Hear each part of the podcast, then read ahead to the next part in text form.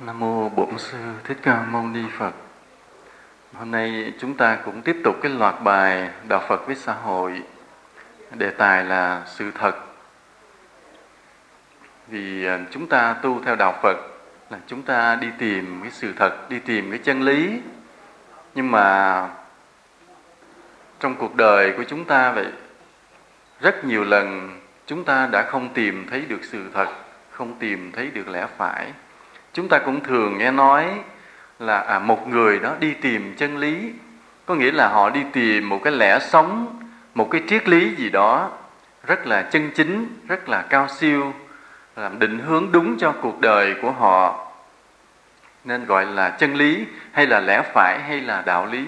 Như vậy đạo làm cái gì là sự thật là lẽ phải? Chứ đạo không phải là một cái gì mơ hồ hiền hoặc dựng lên trên cái sự tưởng tượng mà cái tính chất đó là tính chất của đạo Phật. Chúng ta vẫn thường nghe nói đạo Phật là đạo thấy biết như thật. Ở đây là cái nền tảng của đạo Phật. Đây là điều để chúng ta biết được cái đạo mà mình đang đi theo. Là đạo Phật là đạo thấy biết như thật. Nghĩa là sự thật như thế nào chúng ta sẽ thấy biết đúng như vậy, không bóp méo, không tô vẽ, không tưởng tượng, không thêm thắt. Nên đức phật, ngài có cái bình tĩnh khách quan đối với cái đạo lý mà ngài tuyên giảng cho thế gian này. Là ngài thách đố niềm tin và trí tuệ của mọi người. Còn thường thường á, đa phần, ví dụ khi một người là họ dựng lên một cái triết lý, dựng lên một cái tín ngưỡng thì hầu hết là họ hay buộc người ta phải tin cho nhiều. Phải tin, ví dụ họ dựng lên một vị thần linh nào ở trên cõi, trên sâu xa, thì họ buộc mình cứ phải tin thôi là có cái vị thần tên như vậy, một vị thánh mẫu tên như vậy, và chúng ta phải tôn thờ. Rồi người ở trên đó sẽ thưởng, sẽ phạt chúng ta. Nên mỗi tôn giáo đều có cái thần thánh riêng của mình mà có khi cái ý nghĩa thì giống nhau, mà cái tên khác nhau cũng gây chiến tranh được ví dụ như cái tên thượng đế của người đạo do thái thì cũng đặt ra ba bốn tên. Và thượng đế của đạo hồi có thể là tên Allah rồi thượng đế của cái người trung hoa là ngọc hoàng thượng đế. Rồi thượng đế của mỗi cái đạo khác, mỗi đạo khác thì càng ngày người ta càng đặt ra nhiều cái tên. Và khi một cái tín ngưỡng họ đặt ra một thượng đế như vậy thì họ buộc chúng ta phải tin, phải chấp nhận. Còn ở trong đạo phật thì đức phật không có buộc chúng ta phải tin cái điều gì hết một cách dễ dàng. Ngài thách đố trí tuệ và niềm tin của mọi người. Ngài dặn chúng ta đừng tin điều gì hết. Mà chúng ta phải suy xét tất cả bằng cái trí tuệ cũng như bằng cái kinh nghiệm sâu xa của mình. Đây là một điều khác nhau và ngài nói rằng đạo phật là đạo đến để mà thấy, đến để mà biết không phải đến để mà tin. Nên cái nền tảng của đạo phật là như vậy. Đi sâu vào trong đạo lý của đạo phật thì nó vô vàng cái giáo lý mà chúng ta học mãi học mãi thực hành mãi cảm thấy nó vô cùng vô tận. Nếu mà gom lại một vài kinh điển của đạo phật á, thì chúng ta thấy có nhiều giáo lý căn bản thôi như tứ diệu đế bát chánh đạo 12 nhân duyên thất giác chi vân vân. Ờ, tuy nhiên để hiểu được những đạo lý đó thực hành được những đạo lý đó thì một đời, một kiếp chưa đủ. Như nội cái tứ diệu đế thôi và cái đế đầu tiên là khổ. Thì nhiều khi mình suy tư cả một đời chưa hiểu hết. Như um, chúng tôi cũng vậy. Chúng tôi cũng là những người xuất gia thì được học những điều đó kỹ. Mà ngay từ lúc còn cư sĩ, khi nói cuộc đời là khổ, cái chân lý đầu tiên mà đức phật tuyên bố, mình không hiểu hết.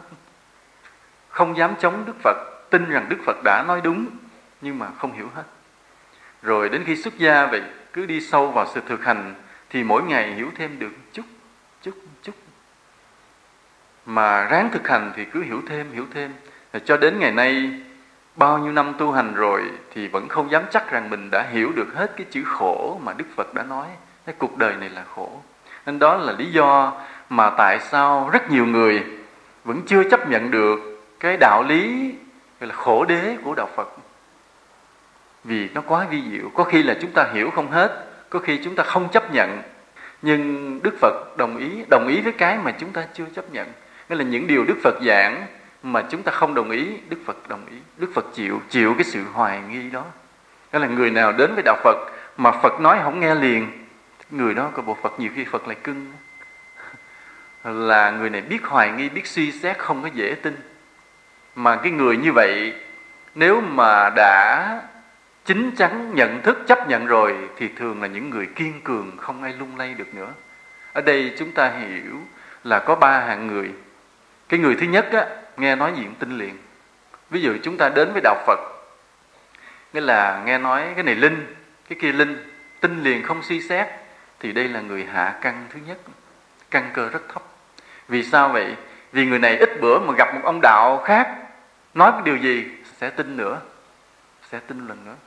Như vậy, như chúng tôi trên núi vậy, có quy y cho một bà già, thì bà cũng nghe nhiều người rủ lên núi quy y linh hơn ở dưới đồng bằng. Bà lên núi bà quy y. Quy y xong ít bữa rồi bà gặp một cái ông nào đó, truyền một cái đạo nó linh hơn cái đạo trên núi nữa. Cái bà đi theo bà quy y, rồi sau đó bà lên chùa bà tặng tôi cái tài liệu của ông thầy đó. Nói, thầy coi tài liệu này linh lắm tôi cầm cuốn đầu bìa xong là biết rồi hỡi ôi rồi. Rồi trật thì đó là cái hạng người vậy hễ ngay nói gì cũng tin liền. Thì coi vậy chứ trong Phật pháp người này không phải là người vững. Không phải là người vững. Đó là trường hợp người thứ nhất. Ở đây quý Phật tử cũng coi lại mình coi chừng đó. Coi chừng. À, căn cơ cái người thứ hai á là nghe nói cái gì cũng không tin. Hoài nghi hết tất cả. Đây là một người ngược lại với người thứ nhất. Thì người này cũng hạ căn luôn.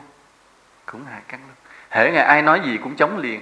Hễ mà nói tới cái gì linh thiêng, siêu hình, nói tới cái gì mà tín ngưỡng tâm linh, gạt liền. Thì cũng lại là một người hạ căn. Hai hạng người này đều là cực đoan giống nhau và khó tìm thấy được lẽ phải, khó tìm thấy được chân lý. Thì hy vọng là trong chúng ta ngồi đây không có người như vậy. Vì nếu không tin là đã không tới đây ngồi nghe, phải không? Đến chùa ngồi nghe pháp thì người này đã không thuộc hạng thứ hai này có thể bị hạng thứ nhất, có thể bị. Nhưng hạng thứ hai thì không bị. Mà thứ nhất cũng là bị hạ căn còn hạng người thứ ba là thứ này. Hạng người thứ ba là khi nghe nói đạo lý gì, không chấp nhận liền, nhưng bình tĩnh suy xét. Bình tĩnh suy xét tới lui. Đây là hạng người, phải nói là người có căn cơ, có chính chắn, có trưởng thành, có trí tuệ để đến với đạo. Ví dụ bây giờ quý thầy có giảng, nghe hay thì ông thầy giảng nghe hấp dẫn thiệt, nhưng không phải chấp nhận liền mọi điều đó. Bắt đầu về nhà suy tư lại, có khi bấm băng mở ra nghe lại. Coi còn điểm nào ông thầy đó ông giảng mà chưa hợp lý hay không? Để lần sau hỏi lại, tìm cho ra cái lẽ phải. Hoặc là ngay cả lật kinh phật đọc lại cũng vậy. Thì phật nói như vậy, cái điều nào chưa hiểu thì gặp quý thầy hỏi cái từ đó nghĩa là gì? Rồi suy tư, phật nói hợp lý hay không? Còn cái gì mà nghe hiểu hết rồi bắt đầu tiếp tục suy xét coi có đó hợp lý hay không. Thì người như vậy là con người rất trí thức, rất có lý trí, đang phát triển trí tuệ mà chính chắn để bước vào đạo. Thì con người này khó đến với đạo, khó đến. Nhưng mà hãy đến rồi không có lui ra nữa, mà không có cái đạo nào lừa gạt được. Ví dụ như hôm nay đến với đạo phật một cách vất vả trong hai, ba năm để tìm hiểu, thì sau khi ba năm đã chấp nhận đạo phật rồi, thấy rằng đạo phật là con đường của lý trí, của hợp lý, không có áp đặt, không có niềm tin mơ hồ hiền hoặc. Sau ba năm tìm hiểu, quyết định theo đạo phật. Quyết định từ đây chọn đạo phật là định hướng của cuộc đời mình, rồi chọn vị thầy quy y luôn. Thì người này khi mà đã quy y rồi, thì không ai làm lung lay, có thể từ bỏ đạo phật được. Đó là người căn cơ thứ ba, là người trung căn trở lên. Còn cái hạng người thượng căn á là cái hạng người mà đã theo đạo phật nhiều kiếp rồi. Đã thực hành, đã thấy có kết quả, đã tìm thấy sự hợp lý, đã vững vàng, kiếp này đầu thai trở lại, thì thường là người xuất gia. Thường. Nhưng bây giờ thôi mình bỏ, không đặt vấn đề xuất gia mà đặt là vẫn là cư sĩ. Thì cái người này mà khi nghe đạo phật, trong tích tắc hoặc là đọc cuốn sách, trong tích tắc chớp mắt thấy được sự hợp lý, không gì lay chuyển được mà ví dụ một giáo lý, một giáo điều khác lạ mà hơi vô lý chút xíu, nói đến tay mình là mình nhận ra được cái vô lý liền, trong tích tắc, trong chớp mắt liền. Nên người này không suy xét nhiều nữa, nhưng mà chấp nhận và rất là đúng. Còn cái người mà trung căn hạng người thứ ba thì phải đòi hỏi một thời gian suy xét. Nên cái người mà ở hạng thứ ba là phải có thời gian để chấp nhận. Còn cái hạng người mà thượng căn thứ tư họ chỉ trong tích tắc là họ đánh giá được đúng sai vấn đề liền. Là biết được đạo lý này là đúng hay không đúng trong đường tơ kẻ tóc liền, rất là tinh tế. Đây là hạng người thứ ba. Thì ở đây, cái chỗ mà căn cơ đó, cái trình độ đó để chúng ta đánh giá là chúng ta đánh giá được sự thật của đạo lý hay không của đạo lý. Là cái đạo lý đó nói có đúng chân lý, đúng lẽ phải hay không mà ở đây, chúng ta nhớ có một nhà văn tây phương nói câu này là sự thật giải thoát chúng ta. Hay nói là sự thật giải phóng chúng ta. Là nào giờ chúng ta bị ràng buộc bởi những cái đau khổ, bởi những cái tham vọng. Thì nếu sở dĩ như vậy chỉ bởi vì chúng ta không biết được sự thật. Còn nếu biết được sự thật, chúng ta sẽ được tháo gỡ khỏi sự ràng buộc cái chữ đó nó hay lắm. Nếu mình nói cao siêu á thì sự thật mà giải thoát chúng ta nghĩa là cái chân lý của đạo làm chúng ta giải thoát khỏi luân hồi sinh tử. Nếu mà nói rất cao còn bây giờ nói thấp lại mọi vấn đề trong cuộc sống á, thì nếu chúng ta biết được mọi điều mà biết được sự thật á, chúng ta dễ giải quyết mọi điều cho đúng. Ví dụ bây giờ mình làm một người cha một người mẹ rồi con mình nó đi về hơi trễ giờ thì mình hỏi con đi đâu? Nói dạ con, đi học học thêm với bạn. Thì ở chỗ này đó mình không biết được sự thật là nó nói có đúng hay không. Nó nói đúng có đúng hay không. Cho nên mình mờ mờ mịt mịt bây giờ mình rầy la nó về trễ rủi là nó siêng học thật thì oan cho nó. Thì giống như mình không khuyến khích nó học. Còn bây giờ mà rủi là nó không phải sự thật nó vừa mới đi chơi mà mình tin mình không có rầy la thì nó sẽ đi chơi tiếp tục, nó qua mặt mình. Nên lúc đó mình lúng túng không biết giải quyết thế nào. Mà không biết tin hay không tin. Tại vì thời buổi như vậy cái người trẻ lanh lắm mình nó có bạn bè đàn đúng rất là nhiều. Có nhiều cuộc chơi bí mật qua mặt cha mẹ mình. Nên chỗ này là chỗ chúng ta không biết được sự thật. Cho nên mình bị lúng túng, không biết giải quyết cho đúng. Cái mà không biết được sự thật để không giải quyết cho đúng là chúng ta đang bị ràng buộc, đang bị phiền toái và bận tâm. Còn nếu lúc đó có một cái gì đó, hoặc là có người nào mách cho chúng ta biết à đúng là nó đi học, em thấy rõ ràng. Hoặc có người mách rõ ràng, đúng giờ đó thấy nó đang đi chơi la cà vô cái quán karaoke với bạn bè. Mình biết được đúng sự thật thì mình mạnh dạn giải quyết liền. Là mình sẽ khen nó vì đã siêng học hay mình rầy dữ dội vì nó đã, vì nó đã bỏ học đi chơi.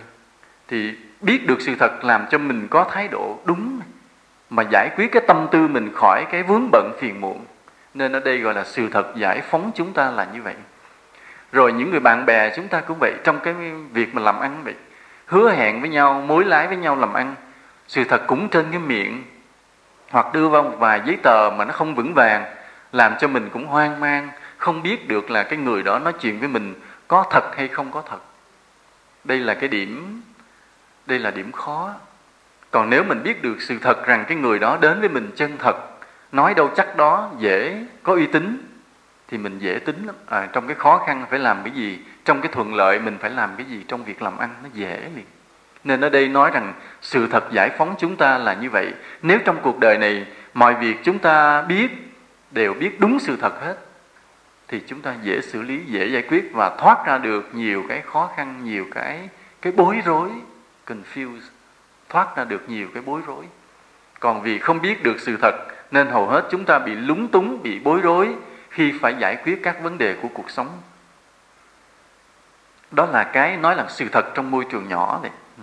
vì chúng ta nói qua chút xíu việc tu để rồi mình nói qua việc đời chút. Ví dụ trong cái pháp tu đạo phật là có cái pháp môn là tứ niệm xứ. Tứ niệm xứ là có bốn đối tượng để chúng ta quan sát là thân, thọ, tâm pháp. Ở đây những phật tử nào mà đã từng học giáo lý, nghe cái này không lạ tai. Nhưng những phật tử nào mà mới đến với đạo thì nghe những điều này hơi lạ, hơi chịu khó một chút. Trong cái pháp tu thiền định của đạo phật có cái pháp gọi là tứ niệm xứ, là quan sát bốn cái đối tượng nơi chính mình, là xem về thân mình, xem về cái cảm giác, xem về cái tâm của mình và xem về bắt đầu những đạo lý nó hiện hữu ra trong cái sự tu hành của mình, gọi là quán thân, quán thọ, quán tâm, quán pháp. Ví dụ khi xem về thân của mình, thì cái thân như thế nào, mình biết đúng như thế, thì lần lần mình được giải thoát. Đây là điều rất là lạ. Cái tứ niệm xứ của đạo phật thật là hay, là chỉ cần biết sự thật, vậy mà tâm mình từ từ được giải phóng, bắt đầu đi vào thiền định, bắt đầu đi vào an lạc. Đây là điều vi diệu nó khẳng định cái chân lý mà một nhà tư tưởng bên tây phương nói, sự thật giải phóng chúng ta. Thật là hay. Chỉ cần cái biết đúng sự thật, vậy mà tâm mình sẽ đi vào an định. Lạ cái không làm thêm bất cứ một điều gì. Cái người mà tu tứ niệm xứ là người không có làm thêm bất cứ điều gì vào trong tâm mình. Với các pháp môn khác nhiều khi chúng ta sẽ thêm một điều gì đó ở trong tâm mình. Ví dụ như chúng ta phải tưởng tượng cái gì đó, chúng ta phải niệm phật chúng ta phải niệm chú chúng ta phải khổ công làm cái gì trong tâm mình để được gọi là tu tập thiền định. Nhưng mà đối với pháp môn tứ niệm xứ, chúng ta tuyệt nhiên không làm một điều gì trong tâm mình hết, mà chỉ theo dõi sự thật là như thế nào, sự kiện như thế nào thôi. Ví dụ khi mình nhìn vào thân mình, thì mình biết rõ toàn thân mình đang như thế nào và biết rõ cái thân này một cách khách quan, ngày nào sẽ chôn vùi dưới lòng đất lạnh, một cách bình thản, ai cũng không tránh được điều đó. Và biết được cái hơi thở nơi thân mình nó đang thở như thế nào thôi, chứ mà mình không cần phải thêm cái thở, mình không cần phải cố gắng thở, mà chỉ xem cái thân này nó thở như thế nào một cách khách quan, mà không cần phải điều khiển, không cần phải can thiệp vào hơi thở. Nội cái quán thân đầu tiên thôi, là biết rõ tình trạng của thân mình, biết rõ tình trạng của hơi thở mình mà biết rõ cái thực chất của cái tấm thân này, một ngày sẽ tan vỡ, tan rã. Chỉ như vậy thôi mà người này có thể đạt được sự giải thoát cuối cùng luôn. Nên trong tứ niệm xứ là như vậy. Mà cái pháp môn tứ niệm xứ đơn giản như vậy mà đức phật ca ngợi dữ lắm. Ngài ca ngợi đây là pháp môn độc đáo nhất trong các pháp môn tu hành trong đạo phật. Mà rất nhiều vị đã đi đúng được tứ niệm xứ này mà thành tựu được kết quả tâm linh hoặc là họ đắc định hoặc là họ đắc luôn những thánh quả luôn. Và có người nhờ tứ niệm xứ như vậy mà chứng luôn quả a la hán luôn, là chỉ biết sự thật. Nhờ biết được về thân sự thật mà được giải thoát. Rồi trường hợp như là khi mà tu tập, cho đến lúc tâm mình đã thanh tịnh, tâm thanh tịnh rồi, thì cũng vậy. Chỉ biết tâm mình đang thanh tịnh mà mình không gửi vào trong đó một cái quan điểm gì nữa. Đa phần người tu chúng ta bắt đầu lệch lạc là khi tâm mình được thanh tịnh rồi, không có khởi niệm rỗng rang, tỉnh giác rồi, mình hay cho thêm những quan điểm vào trong đó. Cái quan điểm nó như thế nào? Hoặc là mình cho cái tâm thanh tịnh này là tối tôn, tối thắng, là vi diệu, là không gì bằng, vân vân. Đó là những quan niệm mình gửi thêm trong đó. Hoặc có người nói rằng tâm thanh tịnh này là chủ nhân, hoặc có người nói là đó là phật tánh, vân vân thì đó là những cái quan niệm mà mình đã gửi thêm. Mà chính cái gửi thêm này là cái mà gọi là nó ra khỏi sự kiện ra khỏi sự thật. Rồi ra khỏi cái điều the fact tức là cái sự thật sự kiện như thế như thế. Mình đã thêm vào. Nên nếu mà cái người mà tu đúng á, thì khi tâm thanh tịnh mình chỉ biết nó đang thanh tịnh. Không thêm gì nữa. Mà một điều mình cần phải biết là đây là mức độ thanh tịnh cạn cợt ở ban đầu. Chưa phải là cái hay cuối cùng. Chưa phải là cái hay cuối cùng. Thì nếu mà mình biết như vậy, mình biết thêm một điều nữa. Dù tâm là thanh tịnh, nhưng mà cái chấp ngã vẫn đang còn tồn tại. Thì lúc đó dù tâm thanh tịnh mà mình không quá tôn vinh nó, không quá ca ngợi nó để trở thành rơi vào tà kiến. Vì sao vậy? Vì dù tâm thanh tịnh chứ chưa phải là thánh quả, cũng chưa đi tới đâu. Phải nỗ lực thêm rất nhiều. Chính cái điều đó là một điều đúng. Còn nếu tâm thanh tịnh rồi, mình ca ngợi để rồi tự hào, kiêu mạn, thì là từ từ mình sẽ rơi vào sai lầm, cuộc đời tu hành sẽ đổ vỡ. Đó là cái gọi là sự thật. Cho nên trong việc tu hành, chúng ta cần thấy sự thật như thế nào, biết như thế, đừng thêm thắt. Còn bây giờ, ở trong cuộc đời, ở trong cuộc sống thì chúng ta thấy là thường là sự thật hay bị che đậy, ít khi nào mà sự thật được bộc lộ hết đầy đủ rõ ràng. Khi mà sự việc đến tay chúng ta, nó đã bị cua, bị quẹo, bị bóp méo hết. Không có đúng sự thật nữa. Hoặc là chính chúng ta nhìn cái vấn đề cũng theo cái thành kiến của mình, cũng không thấy được sự thật nữa. Nên đây là cái gọi là trên đời này đó, mọi việc cứ nhìn, mình nhìn trước mặt đầy đủ, trời xanh mây trắng, cây theo gió lung lay con người đi qua đi lại, xe cộ chạy tới chạy lui coi về chứ không có sự thật ở trong. Sự thật đã bị che đậy, bị bóp méo hết rồi. Bây giờ mà hỏi như um, thường là mình chỉ biết, tự mình biết là cuộc sống mình đã đi qua những giai đoạn nào, mình nhớ lại như thế, đúng như thế, đúng như thế thì chỉ mình biết. Nhưng mà bước qua tới người bên cạnh là mình đã không biết gì nữa. Rồi bắt đầu hết biết. Có những điều bí mật của người đó mình không biết. Những cái tâm lý sâu kín người đó mình không biết. Những mối liên hệ của người bên cạnh mình không biết. Tại vì nhiều khi con cái không biết hết về cha mẹ mình. Cả cha mẹ mình cũng không biết hết về con cái. Rồi sự thật nữa là cả hai vợ chồng cũng không biết hết về nhau đâu. Không biết hết về nhau đó là lý do tại sao mà con người ta vậy lúc chưa cưới nhau khác, lúc cưới rồi là sự việc nó khác. Rồi có thể là đi tới ly dị hoặc là phải chịu đựng để sống đời. Mà cái con người, vợ người chồng trước kia mình tưởng tượng không phải lấy rồi biến thành người khác à. đó là sự thật. Đó là cái vì chúng ta không nhìn ra sự thật. Trong cuộc đời là như vậy. Thì ở đây, gọi là trên cái tinh thần trên cái tinh thần mà đạo Phật là đạo thấy biết như thật. Và chúng ta hiểu thêm một điều nữa là đa phần chúng ta không biết được sự thật. Thì từ ngày hôm nay vậy, chúng ta hiểu điều này rồi, chúng ta bắt đầu dè dặt hết với mọi cái mà mình được nghe, được thấy, dè dặt lại hết luôn. Thường á, cái điều mà chúng ta cảnh giác thứ nhất là những câu chuyện được nghe. Những câu chuyện được nghe thì thường những câu chuyện mà tới tai chúng ta rồi là nó bị sai lạc, nhẹ nhất là hết hai chục phần trăm. Có khi là nó mất tám chục phần trăm là không có đúng sự thật. Đa phần là như vậy. Ví dụ như người xưa hay kể một câu chuyện, ví dụ thế này. Ví dụ là có một cái ông chồng, buổi sáng ổng ngáp một cái, trong miệng ổng bay ra một sợi lông nhỏ thì bà vợ ban ngày rảnh mới qua nói cho bà hàng xóm. Chồng tôi sáng ngáp một cái, bay ra nhúm lông. Không biết không biết hôm nay cái người ổng sao. Cái bà hàng xóm đi nói với người khác. Sáng ông đó ngáp cái, bay ra nguyên như một cái con chim luôn vậy? Thì qua tới cái xóm bên cạnh là nói ở bên làng đó, ông đó sáng mở miệng mở miệng ra một cái, nguyên đàn chim bay ra. Ông nó thật là lạ lùng, con người không có, và người ta kéo nhau tới thăm ông hỏi ông biết gì không đó, chúng ta thấy là nhúc nhích cái khác liền. Mà đó là câu chuyện xưa kể. Tôi tôi không biết sự thật hay không, còn đây là sự thật. Sự thật do chính tôi kể.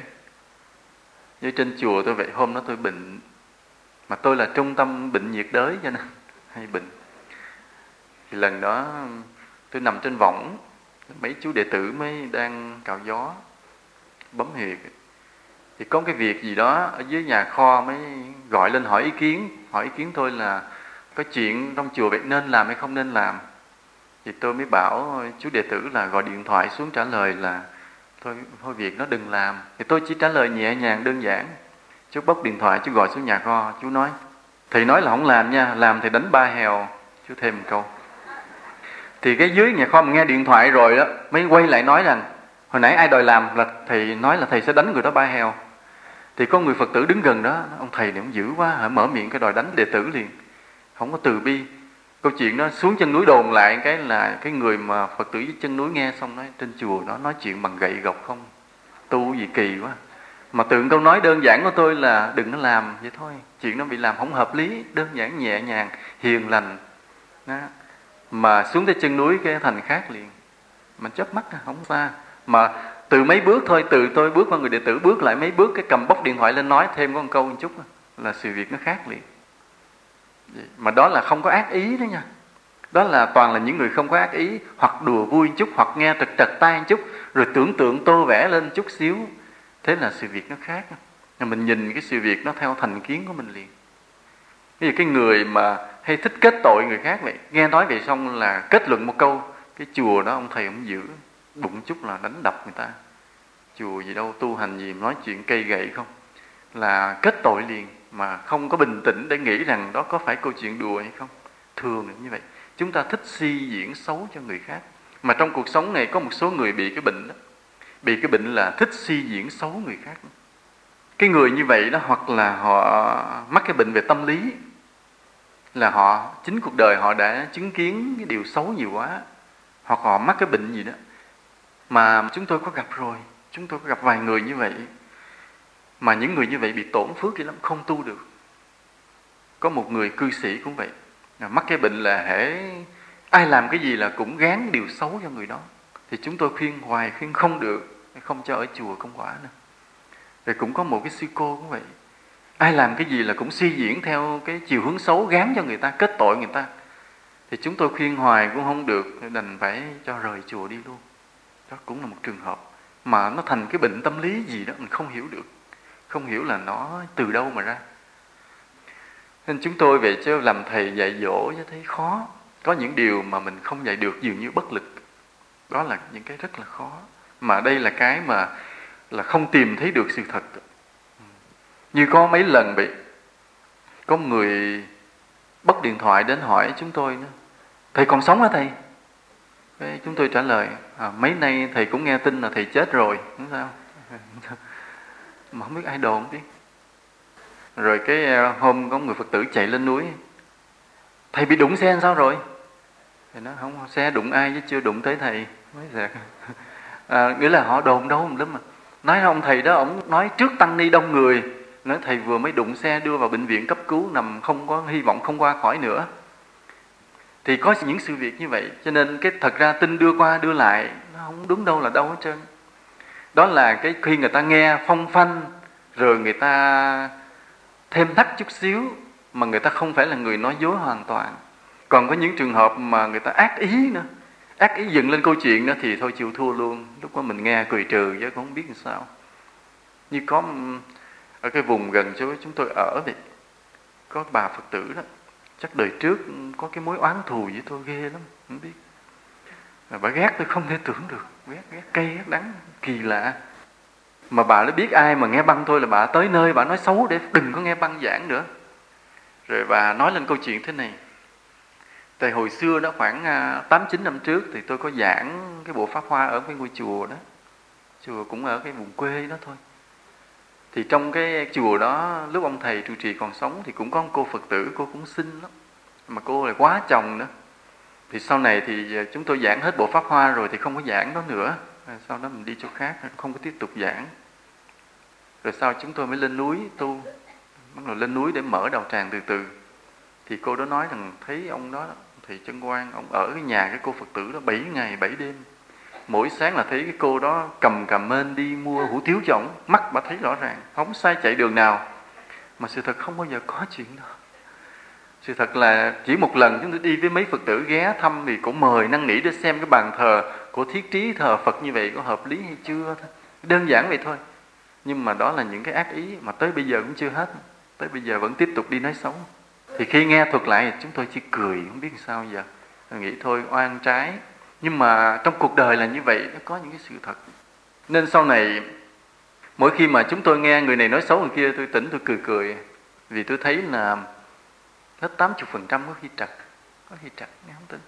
Mà có khi người đó có thật là có lầm lỗi, nhưng mà họ sẽ có những lý do, có lý do trong cái hoàn cảnh nào đó. Nên để mình có thể thông cảm mà tha thứ. Nếu mình có duyên nhắc nhở thì nhắc không thôi nghe cười cười, có khi là cái tin mà họ nói xấu người khác có khi là do sự suy diễn áp đặt thêm nên sự thật nó khó đi tìm được. Như chúng tôi có ông sư huynh vậy, hôm có cái chuyện gì là ông đi nước ngoài, ông đi nước ngoài đi đi tham quan mà chữa bệnh gì chút. Thì cả chùa đồn ông đã theo gái theo gái mất rồi.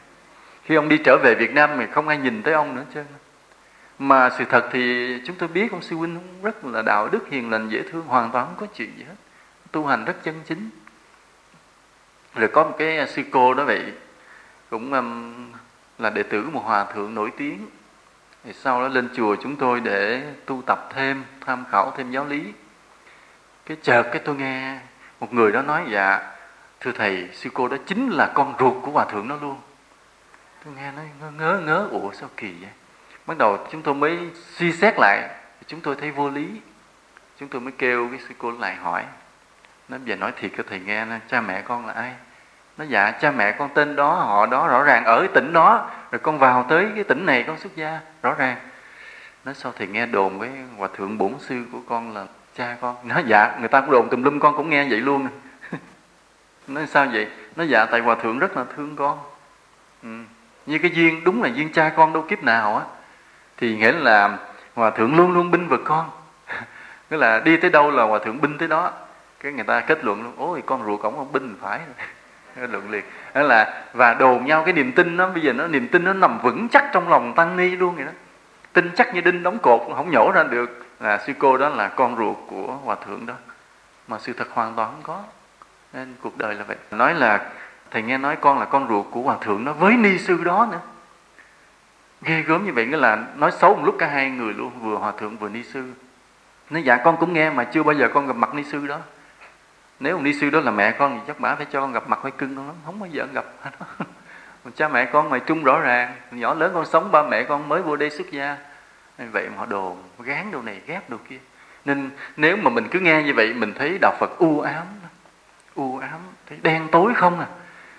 Và chúng tôi cũng vậy, nhiều khi nghe cái tin một hòa thượng nổi tiếng của giáo hội, chuyện này chuyện kia, mà nghe toàn chuyện động trời không? Nhưng chúng tôi nghe cười cười, biết chuyện đồn nữa, tới nữa thế vậy vì mình biết là nó vô lý quá sức đi. Nhưng mà nhiều người vẫn tin. Tin rồi cái nó lan nó đồn người này qua người kia từ từ từ. Nó thành cái niềm tin vững chắc. Là như vậy. Rồi người ta nhìn vào đạo người ta thấy tối tâm u ám xấu xa. Đó là lý do vì sao mà nhiều người nhất là phật tử không quyết tâm tu tập. Vì mất niềm tin đối với tăng. Nhưng họ nói à, mấy ông nó tu lâu rồi mà còn vậy thì mình tu làm sao được? Còn tàn tàn chơi chơi mà lý do mà mấy cái lời đồn quái ác đánh mất niềm tin của người ta đối với đạo nên rất là đáng sợ. Nên nói vậy chứ, như có một lần vậy chúng tôi đọc được một tờ bướm thả ở chùa này qua chùa kia, nói xấu một loạt mấy thầy nổi tiếng trong giáo hội của mình. Nói chuyện động trời không, nói chuyện là coi không được ra cái gì hết. Mà đúng là đâu phải đó là sự thật. Chuyện cũng cũng vậy. Đây là điều chúng ta cẩn thận. Nên có cái gọi là người ta thấy một sự kiện, rồi người ta suy diễn xấu, rồi đồn lan ra. Trong đó thì hơi có ác ý, mà có trường hợp mà người ta hoàn toàn ác ý dựng lên những chuyện mà vu khống nói xấu thì thật là tai hại. Nên ở đây thì trước khi mà chúng ta tu tập vào những đạo lý sâu hơn, thì sống trong cuộc đời này, sống trong giữa cái xã hội phức tạp bấp bênh này, thì người phật tử chúng ta bị tỉnh táo, bớt nghe những cái tin đồn một chút, cẩn thận một chút.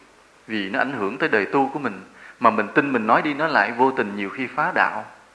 Nên do đó là chúng ta khi nói chuyện với nhau, chỉ nên nói điều tốt của con người thôi, đừng nói điều xấu con người.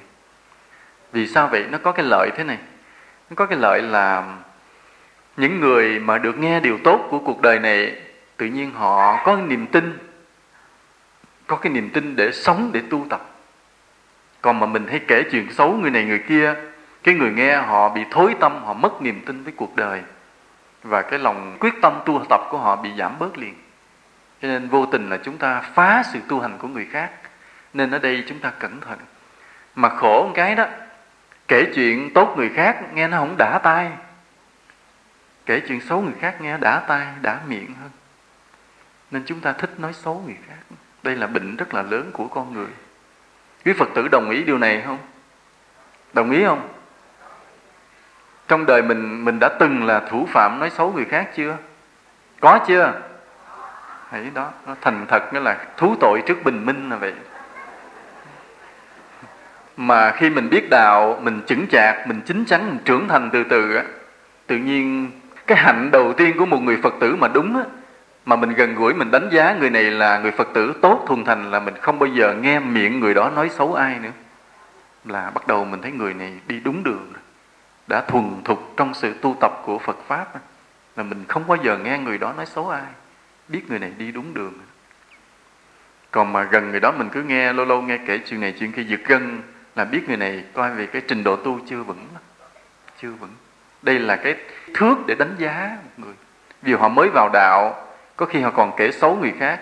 Nhưng mà thời gian mình nghe cái chuyện nói xấu người khác bớt dần bớt dần họ đang tu tiến đến ngày nào vĩnh viễn không bao giờ mình nghe họ nói xấu ai nữa, thì người này trình độ tu cái ý thức về đạo lý, hoặc là sự an tịnh của nội tâm, hoặc là lòng từ bi, hoặc là trí tuệ của họ đã tới lúc vững vàng. Thì từ đây về sau, cái tâm người này sẽ tu tập tới đâu, nó nhiếp tâm thanh tịnh tới đó. Tu tới đâu, tâm thanh tịnh tới đó. Đó là dấu hiệu. Mình không đánh giá được mọi cái khác đâu chỉ đánh giá trên cái thước đo là cái mức độ nói về điều xấu người khác đã hết hay chưa thôi. Mà nếu thấy người đó chấm dứt rồi, hết, mà thường hay nói điều tốt là biết tâm người đó an ổn rồi. Đó là một cái thước để đo đó. Chứ chúng ta không có đủ tha tâm thông để nhìn vào tâm niệm của người khác. Mà một cái người như vậy đó, mình sống gần họ, mình vui, cả ngày vui tươi. Vì đến gần người đó, cái chuyện đời thị phi nhiễu nhương đâu mất hết chỉ còn có thấy đạo vị chân tình, lòng thương yêu, dễ chịu. Nên chúng tôi mong quý phật tử như vậy. Chúng tôi mong rằng mỗi người trong quý phật tử vậy, xuất hiện ở đâu, chỉ có điều tốt đẹp lan tỏa, chỉ có tình thương yêu lan tỏa, không có những điều xấu xa, u ám. Nếu mình có nghe điều gì xấu là mình chỉ nghe với sự cảm thông tha thứ. Vậy thôi, vì chuyện thiên hạ mà bàn qua bàn lại, chỉ càng thêm phức tạp thôi có những điều mà làm sai sự thật á, tai hại ít thì nó chuyện bâng quơ chức đỉnh. Nhưng có những điều mà sai sự thật á, tai hại rất là nhiều. Là ví dụ như là đồn ông thầy đã bị xe đụng có tai hại ít. Vì mà có khi có lợi nữa vì người ta ruồng rần rần ta tới nó thăm ổng tặng cam tặng đồ. Rồi tới không có gì hết thì không lẽ đem vỏ cam về? Nữa thầy không bị đụng xe hả? Thôi xách vỏ cam về có điều nó sai sự thật nhưng mà không có tai hại nhiều. Có có lợi ông thầy đó. Nhưng mà đồn theo cái kiểu mà cái sư cô đó là con ruột hòa thượng đó thì đúng là tai hại nặng. Đổ vỡ Phật pháp. Vì ông hòa thượng đó ông ngồi ông đăng đàn thuyết pháp mà ông hòa thượng đó là một giảng sư một pháp sư. Giờ ông ngồi ông đăng đàn thuyết pháp mình ngồi dưới này mình nghe hay hay chứ ông có cô đó làm con ông. Cuộc đời ông tu không ngon. Đó, cái ngồi nghe mà nó cứ nhận nhận trong lòng. Nó không có trọn lòng để nghe. Thì cái đó tai hại nặng rất là đáng lo thôi. Cho nên nếu mà mình có thích đồn, lâu lâu mình thích đồn sự thật á, thì mình đồn, ví dụ như mình đồn thầy trụ trì chùa từ tân bị đụng xe. Có khi nhờ vậy thầy có cam thầy ăn, chứ đừng có nói gì khác. Rồi một điều nữa là, ví dụ cái người mà có cái tính chân thật á, cũng là người hay bị cái tật dễ tin. Quý phật tử đồng ý này không? Ví dụ mình từ hồi nhỏ mình là người thật thà đó thì lớn lên ai nói gì mình cũng tin người ta nói dốc mình tin liền. Tại nghĩ ai cũng giống như mình đúng không? Đúng. Mà nếu mình là con nít mà tụi con nít quỷ á mình hay bịa chuyện từ nhỏ đó, thì ai nói gì cũng cười cười không tin. Tại mình là chuyên gia bịa chuyện. Mà nói dối hay gọi là vẽ đó. Hồi nhỏ vậy chúng tôi nghe câu chuyện có cái anh đó, anh lớn rồi. Thì lúc đó là mình tại vì chúng tôi hồi nhỏ hay tò mò lắm hay nhận xét cuộc đời lắm. thì mình non nớt mình nhìn mình không hiểu gì hết. Rồi um, thấy mấy người lớn nói chuyện hay đứng gần gần nó nghe để học hỏi con người lớn nói cái gì thế giới người lớn là cái gì. Thì có lần nghe cái anh anh lớn anh nói chuyện thế này anh kể chuyện về một cái cô nào đó đến nói chuyện với ảnh. Mà chuyện người lớn chút xíu thì chuyện bộ bịch trai gái nó tùm lum mà nghe nhiều chuyện nó cũng kỳ khôi lắm.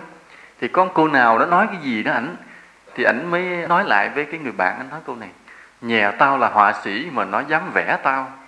Cái câu cái câu đó thì nó là cái tiếng lóng ẩn ý, nhưng vì chúng tôi cũng hơi lanh mình hiểu liền đó. À tức là tao là người chuyên môn nói dối mà nó dám nói dối tao tao hiểu liền thôi. Đó, ý như vậy. Nó nhà tao là họa sĩ mà nó dám nó vẽ tao. Thế là con người mà hay nói dối thì ít có tin ai. Chứ còn mình là người hay nói thật, ai nói gì cái mình tin liền. Ừ. Ở đây quý phật tử có hay vẽ không? có vẻ đẹp không? Dạ. Mình mà vẽ đẹp rồi thì ít ai vẽ mình được, phải không? Dạ. Nhưng mà cái người mà chân thật á, tới chừng lớn lên mà mình đụng chạm nhiều quá, thì bắt đầu mới dè nhặt lại cái cuộc đời, mới thấy cuộc đời nó không có đúng như vậy, không đúng như vậy. Và chúng tôi vậy, ngay cái bản thân chúng tôi làm người cũng dễ tin lắm. tại hồi nhỏ mình cũng thật thà. Thì khi lớn lên chút xíu, nhờ tu mình có thêm biết cái sức nhận xét để bớt bớt tin từ từ, bớt tin từ từ. Năm nay cũng xin báo cáo 42 tuổi. Thì thì chán, phải nói là chán ngán cuộc đời. Chán ngán cuộc đời. Vì thấy cuộc đời này khó tìm sự thật quá. Bên này nói qua bên kia nói lại, trật lất bên kia nói qua bên này nói lại, trật lất hết trơn. Nên bây giờ ai nói gì cũng không tin. Đệ tử trong chùa nói cũng không tin luôn. Bị bị nhiều quá, bị vẽ nhiều quá rồi. Bị vẽ nhiều quá là ngay cả đệ tử trong chùa người này nói qua người kia nói lại chút trật liền. Mà chỉ để ý tin được một số người thế này là người đó hiền lành hiền lành chưa đủ cũng phải thông minh nữa. Người đó thật thà mà phải thông minh nữa, người đó mới nói chính xác. Còn người hiền lành mà không thông minh nói vẫn trật sự thật. Lạ như vậy. Tại sao vậy? Là vì họ hiền lành họ thật thà nhưng mà họ hiểu câu chuyện họ hiểu trật họ nghe đâu câu chuyện đó họ đánh giá trật đi vì họ không đủ thông minh. Khi họ về thuật lại cái bị mất chút xíu liền thêm chút xíu liền. Nó mới thấy khó. Biết rằng người đệ tử mình tốt đó tu tập ngoan ngoãn hiền lành thật thà đó.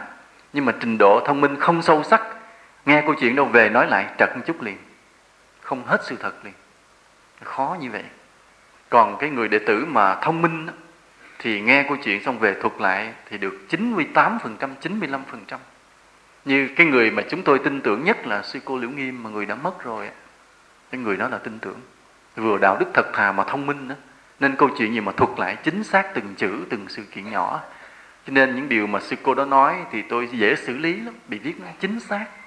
Mà có những điều nó phức tạp ở trong tâm người ta nữa. Ví dụ người ta làm điều đó mà trong tâm người ta là tốt hay xấu. Mình cần biết tới tâm người ta nữa chứ không phải là dễ. Nhưng nhìn thấy một cái người mà mà ví dụ tới giờ, hai, ba giờ cái tự nhiên vô nhà bếp kiếm cơm ăn. Thì sự kiện là như vậy, chỉ sự kiện là như vậy thôi. Nhưng bắt đầu là cái đánh giá trong tâm cái người ăn như vậy nó như thế nào, lại là một sự kiện khác. Có người lên kể kể lại, thưa thầy, cái huynh đó tham ăn. Trưa ăn cơm rồi, hai, ba giờ xuống, lục lọi nhà bếp ăn nữa. Ăn phi thời. Thì đúng cái phi thời trong đạo phật làm cái tội. Ăn phi thời, tham ăn, dành ăn của chúng, lén ăn của chúng kết tội như đó là mình thấy cái người kia mất hết đạo đức nhưng mà có người khác lại thuật cái người này chính xác hơn, nói rằng cái người này hồi trưa ăn không no vì vội vàng, vì phải làm công việc gì đó, ăn không đủ và ngày hôm đó làm việc rất là nhọc. Cho nên tới trưa đói bụng phải vô kiếm cơm ăn rồi mới đi làm nổi. Thì cũng câu chuyện là hai, ba giờ xuống nhà bếp kiếm cơm ăn, nhưng một bên kể chuyện là người kia thuật lại thấy người kia không có đạo đức. Nhưng một bên có lý do biện minh thì thấy người đó vẫn là người đạo đức bình thường khác nhau liền. Cho nên cái quan trọng là cái sức đánh giá của con người nhìn trước sự kiện rồi thuật lại cho ông thầy nghe cũng khác nhau nữa. Nên cái khả năng suy diễn, khả năng nhìn nhận vấn đề. Cho nên vậy chúng tôi vì làm thầy chứ không phải người đệ tử nói gì mình cũng nghe liền. Vì tùy thuộc vào cái đạo đức của người đó mà tùy thuộc cái trí tuệ của người đó nữa. mà đó là chuyện nhỏ nhỏ nhỏ nhỏ đó. Còn những sự kiện lớn trong cuộc đời những sự kiện mà lớn trong cuộc đời thì nó câu chuyện nó dài dòng phức tạp mà dù cho cái người thông minh trí tuệ chứ cũng khó mà thuật lại hoàn toàn khó thuật lại hoàn toàn trừ là họ có trí nhớ tốt nè có trí thông minh sắc bén nè và rất thật thà thì cái người đó nói lại cho mình nghe một câu chuyện gì có thể 95 98% là đúng. Như hồi đó vậy, lúc chúng tôi còn nhỏ, hồi mới đi tu vậy. Chúng tôi ví dụ đọc một câu chuyện năm mười trang trong kinh đạo Phật, đọc một lần một thôi. Gấp sách lại, bước xuống gặp nhóm Phật tử kể lại liền, hết không sót sự kiện nào. Thì trong trường hợp đó là thường là nói đúng sự thật chứ còn mà chỉ cần trí óc mình nó méo mó, nó quên chút xíu mình thêm thắt bớt đi, trật liền. Mà có những câu chuyện vậy, chúng tôi đọc cách đây mấy chục năm, hồi lúc mới đi tu vậy. Rồi sau này, khi mà giảng pháp tới cái câu chuyện liên hệ tới đó, mình phải kể câu chuyện đó lại, cái bị quên thời gian hai chục năm nó quên. Kể câu chuyện nó sai chút xíu, sai chút xíu về tên, sai chút xíu về địa danh. Cái sự kiện chính thì vẫn là đúng, nhưng mà nó đã sai một vài sự kiện trong đó rồi. Nên mà nếu ai nghe băng chúng tôi giảng, rồi cứ nghĩ rằng câu chuyện chúng tôi kể là hoàn toàn chính xác, là cũng là sai rồi, cũng không phải là chính xác. Nó đã bị mất đi một chút. Như chúng ta đọc báo công an thì thấy báo đăng đầy những cái chuyện lừa đảo mình đọc báo công an cũng có cái lợi. Là thấy cuộc đời nó trắng đen, đổi trắng thay đen, lừa đảo, gian dối đủ thứ để mình cảnh giác lại bớt. Có những sự kiện mà người ta nói xác quyết chắc như đinh đóng cột, mà rồi vẫn không phải là sự thật. Đó là những câu chuyện mà nói dối, có chủ mưu, có dàn dựng, sắp xếp để đoạt tình, đoạt tiền, để mưu hại người khác. Trên cuộc đời này rất đầy. Ví dụ cuộc đời mình mình có cái phước được bình an thì mình đi qua cuộc đời nó chút xíu thôi, hoặc nó nói xấu qua, nó xấu lại. Gặp mình này ganh tiện chút kia ganh tiện chút, cái cuộc đời mình nó bình an. Còn những người mà bị cái nghiệp nặng á, nhiều khi mình bị lừa đảo, cái mất cả một tài sản. Hay có khi bị lừa đảo, có khi mình bị lừa đảo là mất cả danh dự, cả cuộc đời cả cái địa vị của mình. Đó là những cái nghiệp nặng. Bây giờ chúng ta nói qua cái nhân quả một chút là chúng ta cần biết mọi việc trên đời cho nó đúng với sự thật. Đừng có biết sai. Vì chúng ta biết sai, chúng ta làm trật có nhân quả, có tội phước bên trong. Mình biết đúng, mình xử lý tình huống đúng, thì mình có phước. Còn mình biết sai, mình xử lý trật, bắt đầu có tội. Cho nên ở đây, cái là biết sự kiện cho nó đúng nó không còn đơn giản là để cho vui nữa, bắt đầu thành tội phước của cuộc đời mình. Nhiều khi cuộc đời mình lận đận không phải tại mình ác, mình xấu, mà tại vì kiếp xưa mình đã biết sai sự thật nên mình đã xử lý sai sự kiện. Một cái người đó tốt, nhưng mình biết sai, mình tưởng người đó xấu, mình đối xử tệ bạc. Nó thành ra cái mà đối xử xấu với cái người tốt, mình sẽ mang tội rất nặng ở nhiều kiếp sau. Bị tội liền. Chỉ vì đời trước mình đã hiểu lầm, hiểu sai sự thật nên cái chỗ này nó có cái nhân quả nó không còn đơn giản là mình biết đúng sai cho vui nữa bắt đầu thành cái tội cái phước. Như hồi nãy đó, chúng ta kể chuyện người cha mẹ con mình về trễ mình không biết nó là nó đi học thiệt hay nó đi chơi chỗ đó mình lúng túng. Mà nếu mà mình biết đúng mình sẽ dạy nó một cách chính xác. Nên biết được sự thật là một điều quan trọng lắm. Biết được sự thật là một điều rất quan trọng. Và trong ở mức độ quốc gia nhà nước phải bỏ không biết bao nhiêu tiền của để đi tìm ra sự thật. Mà gọi là cái ngành tin tức, tình báo đó. Tình báo trinh sát, cái lực lượng nó rất là quan trọng, cần thiết để nhà nước mà xử lý vấn đề. Ví dụ bây giờ, cái ngành tình báo họ điều tra coi kẻ địch có đánh mình hay không? Có ác ý hay không? Mà bên đây mình chuẩn bị lo việc phòng thủ, bị lo việc phòng thủ tốn tiền. Bên kia người ta không ác ý, không đánh mình thôi, đừng có để tiền làm quân sự như mệt. Lo mà nuôi dân, làm kinh tế nhưng mà hệ cái tin bên kia chính xác người ta sắp đánh mình, thì phải dồn tiền ra mà lo đỡ nó tốn tiền. Cho nên xử lý đúng nó đỡ, xử lý sai mệt. Ngay cả trong kinh tế cũng vậy. Bên nhà nước ví dụ như một cái công ty đó, lớn đó, có dấu hiệu là lừa đảo, làm ăn thua lỗ gì, chuẩn bị phải bắt, phải xử lý một loạt những viên chức ở trong cái công ty lớn đó, thì nhà nước không bao giờ vô bắt liền. Cũng phải thả trinh sát đi trước đi tìm coi ông giám đốc đó ông sống thế nào, lương bao nhiêu, mối quan hệ bí mật gia đình dòng họ có vợ lớn vợ nhỏ như thế nào. Rồi những nhân viên kế toán kế toán viên, kế toán trưởng, đời sống họ ra sao, từ lúc vô công ty này họ sống chân chính hay không? Người nào ăn chay, người nào có đạo phật, người nào không đạo phật, người nào thật thà, không thật thà, làm từ thiện, không từ thiện, trinh sát nắm hết. Thì họ đánh giá tổng quát được, cái việc thất bại của công ty đó là có chủ mưu, có phạm tội hay không phạm tội, hay là do xui nên cái trinh sát biết được sự thật quan trọng ở cấp độ quốc gia. Còn ở mức độ chúng ta cũng như vậy. Nếu trong cuộc sống này, chúng ta không có điều kiện để biết được sự thật, mình hay làm bậy, làm sai, tốn kém vô lý và tạo thành tội lỗi. Cái sự thật như vậy. Ví dụ bây giờ mình đến học đạo với ông thầy, thì mình nghe khen ông thầy đó. Trên mây xanh, ổng là thần, là thánh, là đắc đạo, là người mà được ân điển ở phía trên nếu đúng đó là sự thật mình theo mình tu thì tốt, mà có khi không phải sự thật. Có khi đó là cò mồi. Có khi nó dụ, người này dụ đồn với người kia để lôi kéo tín đồ thành một phe phái, có lợi về vật chất để thu hút sự cúng dường của người khác. Những lời đồn bậy. Thì bây giờ trong trường hợp đó mà mình đi theo ông thầy đó mình tu, thì bất lợi cuộc đời mình. Chỉ bị lừa đảo, không tốt. Nên như vậy là bị lừa đảo. Mà bị lừa đảo bởi một ông thầy như vậy thì việc tu mình không tiến mà phước bị tổn, bị tiền bạc mình làm tầm bậy, cúng vào một người không có xứng đáng chân chính, thì phước mình bị tổn. Còn nếu mình biết đúng sự thật, mình tránh ông thầy ra thì không bị. Hoặc là ông thầy đó, ông tốt, ông chân chính, mà nghe đồn người ta nói ông xấu xa, tệ lậu, bỉ ổi, mình khinh bỉ, không có tới học, thì uổng một đời mình là cái trong cái tâm mình mình coi thường một người đáng kính, thì qua những đời sau mình bị tổn phước, tự nhiên mình không ai kính trọng mình hết. Làm việc cũng khó thành công mà mình không có cơ hội được học với một vị thầy tốt, cũng do cái lời đồn sai sự thật. Cho nên là ngay cả việc mà chúng ta đến học đạo, mà chúng ta biết chính xác sự thật là cái ông thầy mình định đến để học tốt như thế nào hay không tốt như thế nào cũng rất có lợi cho việc tu tập của chúng ta. Rồi, ví dụ như làm, ví dụ như chúng tôi giảng đi. Mỗi khi chúng tôi giảng xong, chúng tôi xuống, chúng tôi thường hay hỏi một vài người phật tử thân là nghe thầy giảng bài hôm nay nghe có được hay không? Và chúng tôi muốn biết sự thật, chứ không muốn nhận cái lời khen đâu. Muốn biết. Rồi có một vài người thì sợ, chúng tôi buồn. Nó dạ thầy giảng hay. Thì nghe cái người khen câu, biết người này khen lấy lòng, tôi không tin không tin cái sự nhận xét đó, qua hỏi người khác nữa. Cái người này cười cười, không nói gì, thì như vậy là người này chê. Người này không bằng lòng, thì bắt đầu phải xét lại cái bài giảng hôm nay của mình như thế nào. Mà có khi người đó chê cũng trật luôn nữa.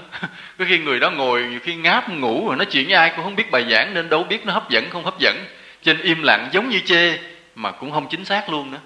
Nên nên cái người khen coi chừng họ lấy lòng cái người chê. Có khi tại họ ngủ, họ ngáp, họ nói chuyện gì, họ cũng không biết chính xác.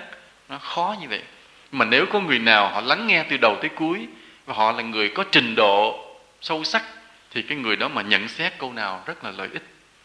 Nói dạ hôm nay thầy giảng không đến nỗi dở. Biết lo mà thôi, về mà sám hối đi. Mà tu sao mà giảng mà không đến nỗi dở, tức là bị chê mà họ chê khéo rồi đó. Về bắt đầu xét lại. Thời gian qua mình tu xuống dốc hoặc là bài giảng chuẩn bị không kỹ, hoặc là cái tâm từ bi không đủ, hay là có cái gì kiêu mạng đã khởi lên, cái bài giảng đã tuột xuống, lo mà sám hối cảnh giác lại. Nhưng mà mình phải nhờ một cái người nhận xét cho chính xác. Còn cái người mình nhận xét không chính xác rồi, mình chủ quan. Ví dụ hôm đó mình giảng thì cũng giúp được cho năm, bảy người, nghĩa là hết bệnh mất ngủ đi. Nhưng mà khi đi xuống người ta cứ khen nức cái nữa thì giảng hay giảng hay, mình chủ quan tới bài giảng sau còn tệ hơn nữa. Mình không biết cảnh giác lại. Nên cái biết được sự thật, nó có lợi, mà mình phải gan dạ biết sự thật. Có khi sự thật đó làm cho mình quê, mình đau lòng, nhưng phải can đảm biết cho ra sự thật. Nhất là biết những điều dở của mình, biết những điều dở. Chúng ta biết được về mình, nó có cái lợi. Đây là điều mà chúng tôi luôn luôn tự xét vậy. Ví dụ khi nghe một người đó đến khen mình bình tĩnh nghe, phải dẹp hết cái tình cảm mà nghe sung sướng khi được người ta khen hay là buồn khi bị người ta chê, phải chấm dứt cho tắt hết trong lòng mình điều đó thì mới có thể làm việc đạo lâu dài được. Bây giờ trường hợp người đến nghe giảng rồi khen thì mình lắng nghe một người, mình bỏ hết cái tâm sung sướng đánh giá con người đó khen đúng hay không. Về trường hợp người ta khen đúng. Khen đúng rồi mình phải rút ra được nguyên tắc liền. Cái điều người ta khen nó là một ưu điểm phải xét cái ưu điểm nó từ đâu mà có. Khi biết được nguyên nhân rồi, mình đúc kết lại thành một cái kinh nghiệm để mình dạy lại cho tăng ni ở sau này. Ví dụ như có người khen chúng tôi là có cái giọng giảng dễ nghe. Không biết đây quý phật tử có đồng ý không ta? Chứ tôi nghe một vài người cũng khen như vậy. Thì nghe vài người khen rồi chúng tôi mới suy nghĩ, nếu có thì cái điều tốt nó từ đâu mà ra? Mà trong khi tôi biết là từ xưa cái giọng của tôi không có hay nhưng mà bây giờ một vài người khen thì phải suy nghĩ nguyên nhân nó từ đâu? Phải ngồi trầm tư về nó. Khi ngồi thiền cũng phải hướng tâm về điều đó, xem cái nguyên nhân từ đâu. Thì cuối cùng mình rút ra được một điều mà có thể hướng dẫn cho người khác. Ví dụ những tăng ni sau này muốn làm giảng sư thì phải tu như vậy, tập như vậy sẽ được cái giọng nói khả ái, dễ nghe. Đó là gì? Đó là luôn luôn phải giữ lòng thương yêu chúng sinh, phải huân tập cho dày năm năm, mười, năm, hai chục năm cái lòng từ bi đối với mọi loài, mọi người. Thì khi mà được cái lòng từ bi nó thấm một chút rồi, tự nhiên nó xuất hiện cái giọng nói khả ái. Hoặc là lạy Phật với lòng tôn kính cũng tạo thành giọng nói tốt nữa. thì nếu mình tìm ra được nguyên nhân của nó rồi, thì bắt đầu mình đúc kết thành một đạo lý để dạy lại cho người sau có kinh nghiệm. Nên cái việc mà mình can đảm đối diện với sự thật nó hay lắm. Hoặc là có người đến nói, em thầy giảng bài này nghe cũng không dở, nhưng mà có mấy đoạn thì nói hơi vội vã, hơi nhanh. Rồi mình xét lại liền. Nói phật tử nghe trực tiếp thầy giảng hay nghe băng? Nói con nghe trực tiếp thầy giảng thì như vậy chính xác. Nghe qua băng thì máy khi quay nhanh quay chậm, nhưng nghe trực tiếp giảng mà nói câu thì nói hơi vội thì phải xét liền. Đúng rồi, chính xác. Mà tại sao trong bài giảng đó mình bị nói vội mấy đoạn? Bình tĩnh xét lại thì mới phát hiện ra rằng tâm mình đã động trong khi giảng mà tại sao tâm động, không bình tĩnh, không làm chủ trong khi giảng? Vì liên tiếp 4 năm ngày đó, mình tu không kỹ. Nghĩa là trong đời sống mình không giữ chánh niệm kỹ. Có cái lỗi của nó liền. Và mình rút ra được một nguyên tắc. Và một người giảng sư giảng với tốc độ nào là thích hợp. Chậm quá, nó không có tải được nội dung nhiều trong một tiếng rưỡi đồng hồ. Mà nhanh quá, nghe nó không có đạo vị. Thì cái tốc độ vừa phải phải điều chỉnh. Mà nói nhanh, nói lấp nói vội vã là do tâm mình thiếu tu. Cái sức thiền định không vững. Phải biết tìm được cái nguyên nhân, cái lỗi của nó để đúc kết thành nguyên tắc mà hướng dẫn lại cho người sau. Đó là cái gan dạ mình đối diện với sự thật mà trong tâm không có phiền, không có động vì lời khen hay tiếng chê. Như vậy nên cần biết được sự thật. Mà mình cảnh giác sợ nhất là khen để lấy lòng hay chê để bôi xấu vì đố kỵ. Đó là cái sợ thì những cái điều đó, lời khen tiếng chê đó, nó không đúng sự thật. Đừng dựa vào đó để đánh giá. Đừng dựa vào đó. Vì một người mà khen vì mình đi chùa nhiều ngày, nhiều tháng, một người đến khen mình nói nói thời gian này thấy thấy mặt của chị sáng ra, thấy hiền lành, nhìn có đẹp ra. Mình nghe mình thích, cái mình nghĩ à mình nhờ mình, từ lúc mình quy y với thầy từ tân, ba năm nay mình đổi tướng, đổi tánh, phát tướng ra mà đâu ngờ là họ khen mình để lát chỉ có tiền cho mượn 2 triệu. Mình mà coi mình nói thôi cho lấy luôn 3 triệu đi dễ xài. Tại mới khen mình phát tướng nghe mình đưa luôn 3 triệu. Mà cái đó không ngờ là không phải là sự thật. Mà trong khi người khác họ nhìn mình thì thấy mặt mình sao càng lúc càng méo. Nhưng mà cái người đó nên cái lời khen không đúng sự thật hoặc cái lời chê để bị đố kỵ mình đừng bận tâm nói, cái người đi chùa gì đâu mà càng ngày càng hắc ám càng gì đâu càng dữ ra mà trong khi cái lời chê đó vì ganh tị, vì đố kỵ không phải sự thật, trong khi mình không có giữ ra. Mà nếu mình tin cái lời chê đó, cái mình hoang mang liền, không biết mình tu đúng chứ ông thầy mình dạy đúng cái chùa này có tốt không, sao mình tu ba năm rồi người ta nói mình hắc ám? Cái lời chê không chính xác, mình dựa vào đó, cái mình bị hoang mang, mình mất hướng đi liền. Cho nên đây là chỗ phải bình tĩnh trước lời khen tiếng chê vì nó chưa phải là sự thật, mà điều quan trọng là mình phải biết đúng sự thật. Cái người tốt họ khen chính xác. Mình biết đây là đúng hướng, mình tiếp tục phát huy. Còn cái người tốt họ chê mình đúng. Mình biết cảnh giác sửa lại. Sự thật rất quan trọng mà chúng ta hay bị như vậy. Mình tin sai, dễ bị tổn phước, nhất là cái lời nói xấu qua người này, người kia. Cái người xấu mà mình tưởng là người tốt, mình dễ bị gạt, phải không? Còn cái người tốt mà mình tưởng là người xấu sau này mình mắc quả báo bị oan bị điều tiếng oan ức. Cái điều tiếng oan ức là không phải đời trước mình đã nói oan người khác đâu mà mình chỉ tin lầm thôi mà đời sau bị oan ức. Nghĩa là cái đời trước ấy, cái mình nghe người này chê người kia mà họ dựng chuyện họ nói xấu mình không biết cái mình tưởng thật cái lòng mình cứ tin như vậy. À tin rằng người đó xấu người đó xấu chỉ đơn giản vậy thôi. Qua đời sau tự nhiên mình bị điều tiếng xấu quá chừng, không biết tại sao. Mình mình thấy lòng mình rất là tốt. Biết phật pháp, không làm điều gì xấu mà cứ bị điều tiếng oan. Không ngờ là chỉ vì đời trước, mình đã tin lầm người tốt mà mình tưởng là người xấu. Nên chúng ta thấy biết được sự thật hay không quan trọng như vậy. Nên là cái mà cố gắng để biết được sự thật, đó là một cái bản lĩnh của người tu theo phật pháp. Nó là bản lĩnh nó vừa là bản lĩnh, vừa là đạo đức. Vì sao? Vì mình biết được sự thật thì mình dễ làm đúng thì nó là đạo đức. Nhưng mà trước hết nó là bản lĩnh. Cái người khôn ngoan là người phải cố gắng biết được sự thật. Trước cái mọi thông tin đến với mình, ai nói gì, chuyện gì nhỏ, chuyện lớn, đừng tin liền. Đừng tin liền. Ví dụ cái chuyện đơn giản nhất thôi, là có người huynh đệ cùng đi chùa, một chùa với mình. Mình đi chùa đó, người huynh đệ cũng là phật tử cùng chùa đó. Đến với mình người đó đi ngang nói à, nghe nói là thầy tính kêu chị đi với thầy ra huế chuyến này. Thì cái tin đó rất là gần phải không? Tại người phật tử đi cùng chùa. Nhưng mà bây giờ mình phải tập cái bản lĩnh không tin liền. Từ hôm nay từ cái ngày hôm nay mà chúng ta học cái bài đạo phật là đạo như thật thì đừng có nghĩ rằng mọi điều đến với mình là sự thật liền. Nói một cái chuyện vô hại không có gì quan trọng mà mình phải luôn dậy hả? Được vô nhất điện thoại gọi lại về thầy liền thưa thầy thầy có dự định gọi con đi huế hay không? Thầy nói, đâu có.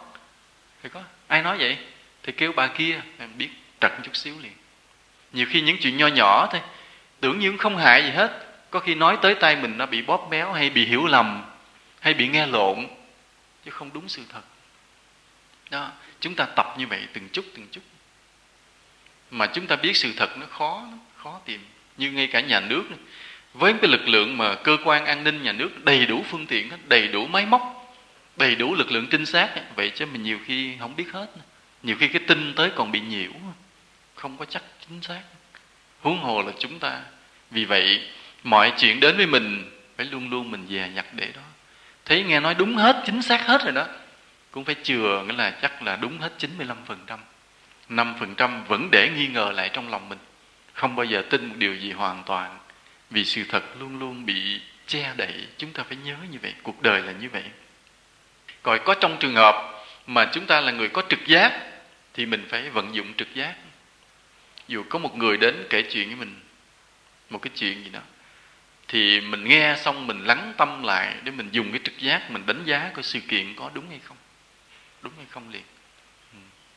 Ví dụ bây giờ, nghe kể lại một chuyện nhỏ thôi nói, chị đi đâu vậy? Nói, ở trên chùa về. Nói, thầy khỏe không chị? Nói à, thầy đi hà nội rồi. Người trên chùa mới đi ngang chùa về nói mình thầy đi hà nội rồi. Cũng đừng tin liền.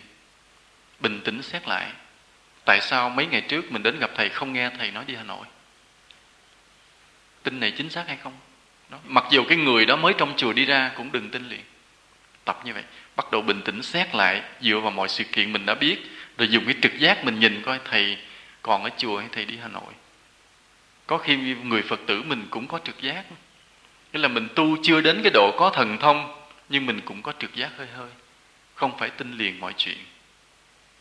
Như có một cái người đến gặp ông thầy, quỳ xuống, cười khen thầy xong cái mới nói, hoàn cảnh gia đình con rất nghèo. Con ở gần ở chùa bên kia. Nghe kể cái chùa ông thầy này cũng biết, và ông thầy đó cũng hay giúp đỡ cho con lắm. Hôm nay con hơi khó khăn đến thầy cho con ít gạo. Thì viện dẫn cái ông thầy kế bên cũng thường hay giúp đỡ. Thì mình nghe kể mình hợp lý, nhưng mà sự thật có phải vậy không? Sự thật đây là một con người xa lạ hoàn toàn. Dựa vào một câu chuyện một ông chùa quen, một cái thầy quen để nói cho mình. Nhưng phải dùng trực giác nhìn vào đôi mắt. Để thấy người này có phải chuyên nghiệp đi than mà xin tiền hay không? Chứ không phải tin liền. Nên chúng ta biết là nhiều người à, như cái chuyện mà trên báo đăng cái ông hai nhỏ đó. Quý phật tử có nghe chuyện ông hai nhỏ không? Ông nói ông là con nuôi thủ tướng gì đó, phải không? Ông đi ông đi xin dùm giấy tờ, ông dàn xếp dùm cho chuyện này, ông gỡ gạt dùm cho chuyện kia đó, cuối cùng không có gì hết. Có khi ông cầm điện thoại di động, đang nói chuyện mà điện thoại đâu có bấm đâu. Ông giả bộ ừ vậy hả? Ờ cho gặp anh ba. Mà đâu có gì đâu, điện thoại không bấm gì hết trơn. Lúc đang nói thì điện thoại reo lên. Mới biết là nãy giờ điện thoại không có bấm, không nói chuyện rồi nghe báo đăng mới có ông bà hai nhỏ nào xuất hiện nữa. Là cũng dựa mình là quen với ông này, quen ông kia đó. Đó là vậy đó. Là cái sự kiện. Nên ở đây, trong cuộc sống thì vì cái loài người chúng ta không có nhiều người có trực giác. Chỉ có những người tu chứng đạo thì mới biết được sự thật. Còn đa phần chúng ta phải dựa vào lời nói để biết. Chư thiên ở trên trời đó thì họ biết hết. Họ biết toạt loạt hết. Đến gặp nhau là biết tâm của nhau liền. Chưa cần nói tiếng nào. Rồi sự kiện ở xa, họ gọi là bằng cái tâm linh của chư thiên tử họ biết liền.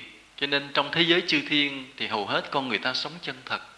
Mà những người nào ở trên cõi trời mà sinh xuống cõi người cũng vậy, là con người rất thánh thiện, rất trong sạch, rất là thật thà. Đó là mình biết người trên cõi trời mới xuống. Còn hễ mình thấy mình hơi nói công công quẹo quẹo thì biết mình ở cõi người đầu thai lại nha. Ở đây mà ai là người hoàn toàn thật thà, là người trên cõi trời xuống, rồi giơ tay lên để mình chiêm ngưỡng. Không có ai hết à mình cõi người. Như vậy là mình cũng hơi công công và quẹo một chút phải không? Không vậy cẩn thận. Về giáo lý cũng vậy. Ở đây cũng vậy. Không phải mọi cái giáo lý nào mang nhãn hiệu đạo phật đều là chân lý, đều là do chính phật thuyết đâu. Bởi vì chúng ta đã cách phật 2.500 năm rồi. Có rất nhiều cái giáo lý mà nói rằng là của phật thuyết mà sự thật không phải phật thuyết. Người sau đã thêm vào đó, đã thêm bớt vào nên chỗ này, cái hay của đạo phật là tránh cho chúng ta lầm lạc là chỗ này. Là phật dạy hoài nghi trong cái bài kinh mà Badiya, Đức Phật nói, đừng tin bất cứ điều gì, dù điều đó do chính bậc đạo sư của mình nói lại. Khủng khiếp như vậy. Nghĩa là nếu mình không tin cái vị đó, làm sao mình theo, mình tôn thờ làm đạo sư để mình làm đệ tử? Phải không? Mình phải tin vị đó là nói lời chân thật là đạo đức, mình mới trở thành đệ tử vậy mà đức phật dạy chúng ta phải hoài nghi luôn chính cái lời dạy của ông thầy của mình luôn. Mà đây là một điều hay, chỉ trong đạo phật mới có, không bất cứ một đạo nào có hết. Bất cứ một tôn giáo nào phải dạy là mình phải tin sống chết cái lời của ông giáo chủ của ông thầy. Nếu mà nghi một cái, mình sẽ bị xuống hỏa ngục. Nếu nghi một cái, mấy ông tu sĩ ông giết mình liền. Có những cái đạo mà họ sử dụng bạo lực, hễ mình nghi ngờ cái lời dạy của cái ông giáo chủ là những người tu sĩ họ giết mình liền họ dùng bạo lực để bảo vệ cái niềm tin của đạo họ. Hoặc là dùng cái lời hù dọa, nếu nghi ngờ là xuống địa ngục liền.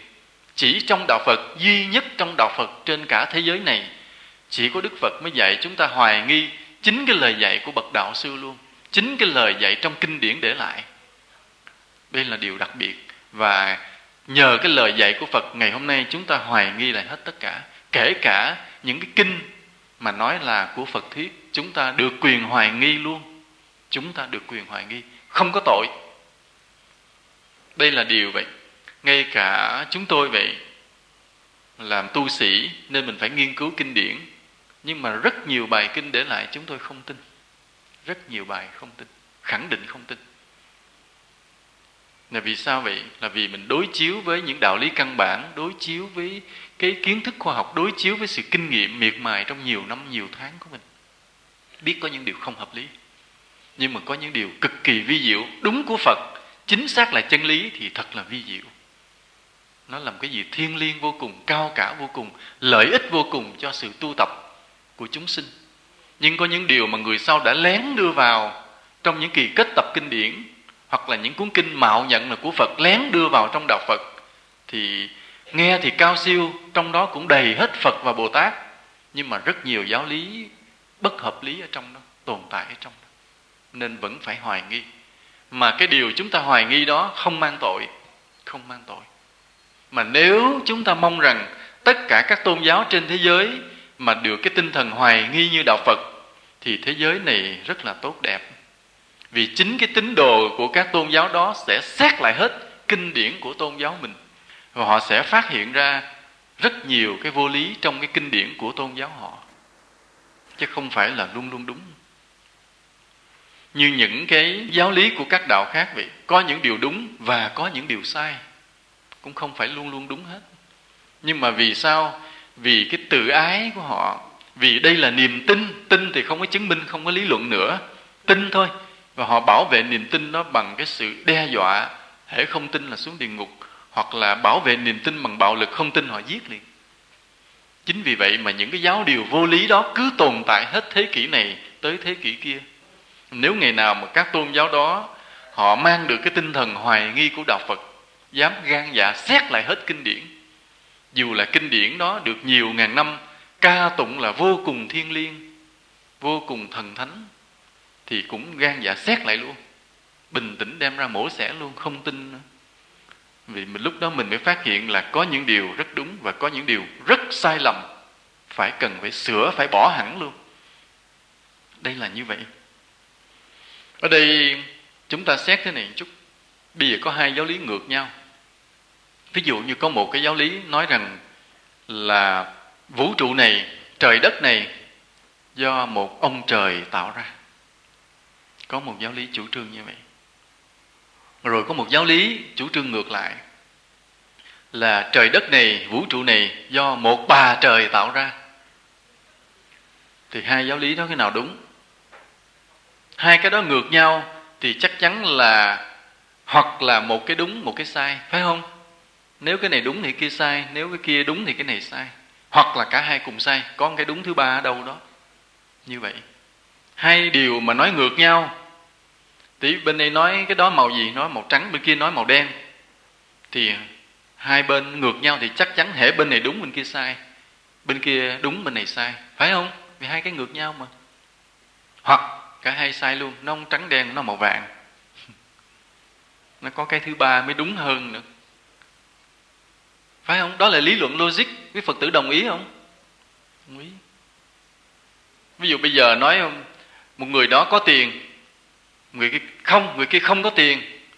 Thì giữa hai cái điều nói người đó có tiền mà người kia không có tiền, hai người nó ngược nhau thì phải một bên đúng bên sai, phải không? Gì nữa, phải không? Hai cái ngược nhau chắc chắn cái đúng cái sai à. Hoặc là người đó có tiền hoặc người đó không có tiền. Chọn một trong hai, chứ không được cùng lúc ông đó vừa có tiền vừa không có tiền. Hai cái. Hoặc còn có cái thứ ba đúng hơn nữa. Cái thứ ba đúng hơn là cái gì? Đố ai biết? Có cái đúng hơn nữa. Hai cái ngược về một người ha, người đó có tiền, người đó không có tiền. Hai điều đó, một cái đúng, cái sai. Hoặc cả hai đều sai, còn có cái thứ ba đúng hơn đó là gì? Ai biết? Người đó không phải là có tiền, người đó không có tiền. Mà người đó cũng không phải là không có tiền, cũng không phải là có tiền. Sự thật cái thứ ba là gì? Người đó mắc nợ nó còn tệ hơn cái không có tiền nữa. Cái không có tiền mà không mắc nợ còn đỡ. Không có tiền mắc nợ nó còn trầm trọng, mà đó là cái chân lý thứ ba mới đúng. Thì cũng vậy, bây giờ có hai cái ngược nhau. Nói cái vũ trụ trời đất này do một ông trời tạo ra, nó không phải do một bà trời tạo ra. Thì hai cái một cái đúng à? Vì cái nào đúng đây? Hoặc cả hai đều sai, có cái thứ ba đúng hơn. Cái thứ ba là gì? Là trời đất vũ trụ này do nhiều điều kiện, nhiều nhân duyên hợp thành coi chừng cái chân lý thứ ba này đúng hơn. Vậy trong ba chân lý đó, quý phật tử chọn cái nào? Chọn ông trời hay bà trời hay chọn nhân duyên? Nhân duyên phải không? Là giỏi. Vậy là theo quy y đạo phật được. Tại vì có nhiều tôn giáo trên thế giới đã chọn ông trời tạo ra trời đất vũ trụ. Rồi có một vài cái giáo phái hiện nay, không nói là do một cái phật mẫu nào tạo ra tất cả. Có kinh địa mẫu đó. Gần đây có kinh địa mẫu xuất hiện. Quý phật tử đã gặp kinh địa mẫu chưa? Có phải không? Đó là nói trời đất là do một địa mẫu nào đó tạo ra. Nhưng mà không ngờ cái đúng là cái thứ. Thứ ba là tất cả đều do nhân duyên tạo ra. Không có do ông trời bà trời nào hết. Đây là điều mà chúng ta phải xét. Thì bây giờ trên thế giới có nhiều đạo quá nhiều đạo. Mà đạo đó là tín ngưỡng là niềm tin.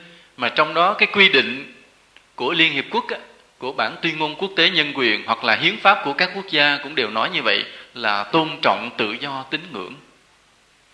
Mà nó là tín ngưỡng, nó là niềm tin, thì không có chính quyền nào được quyền đụng tới. Cứ để ai muốn tin gì đó, tin tin đúng sai kệ họ. Mà hễ là tín ngưỡng, hễ là niềm tin, thì chính quyền không dám đụng tới. Hễ mà đụng tới là nói vi phạm hiến pháp, vi phạm cái tuyên ngôn quốc tế nhân quyền, không dám đụng tới.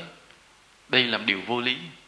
Điều vô lý của cái nhân loại thời đại văn minh này là cho phép người ta muốn tin gì thì tin. Điều vô lý đó. Thì cái chỗ mình để gỡ được cái vô lý này là thuộc về trách nhiệm của khoa học, của các nhà triết học, của những người trí thức.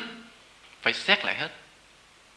Ví dụ thế giới người ta muốn tin đạo này, người ta muốn tin đạo kia, đã tới lúc lần lần không được phép như vậy nữa.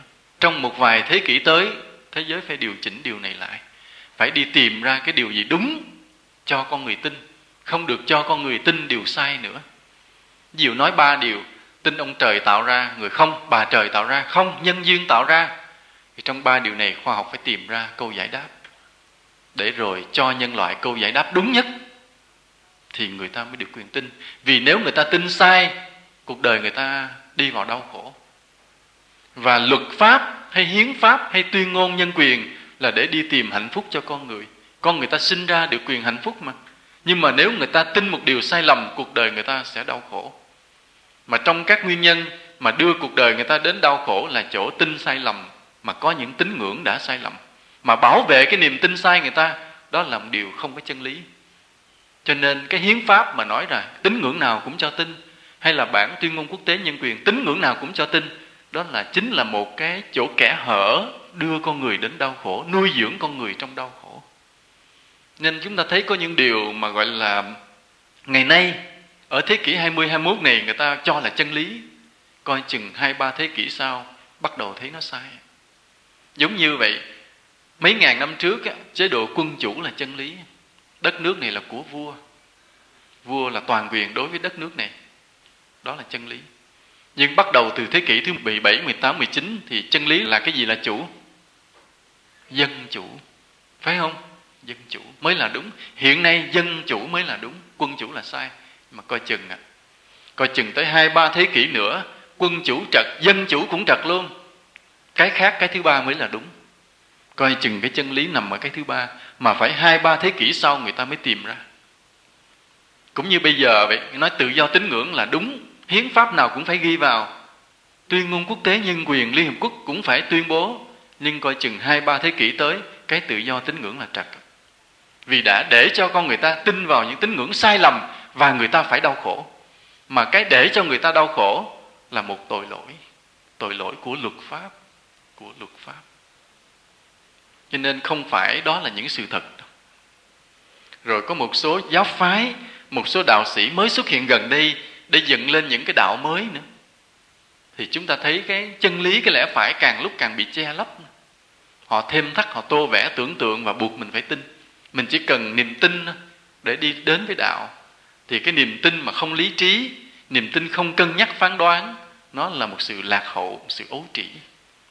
Mà chúng ta may mắn, chúng ta được là đệ tử của phật, chúng ta luôn luôn phải dùng lý trí để tìm ra sự thật.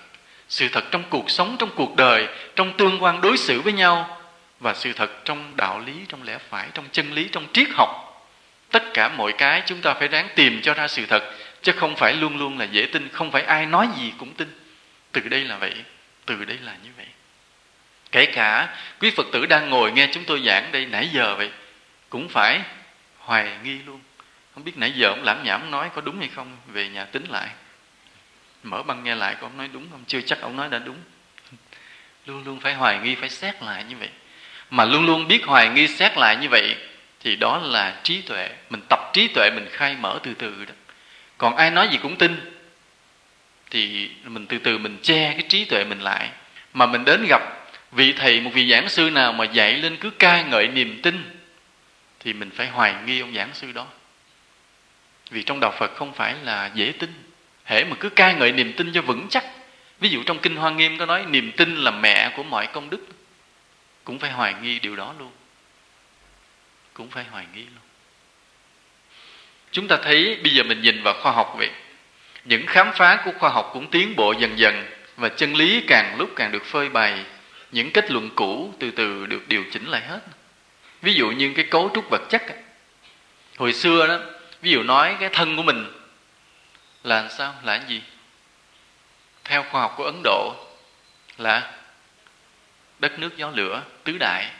Còn theo trung hoa là ngũ hành kim mộc thủy hỏa thổ. Đó là kiến thức ngày xưa. Nhưng bây giờ cơ thể con người là cái gì? Cơ thể con người là tế bào, là mạch huyết nè, phải không? Đi sâu hơn là cấu trúc của gen di truyền.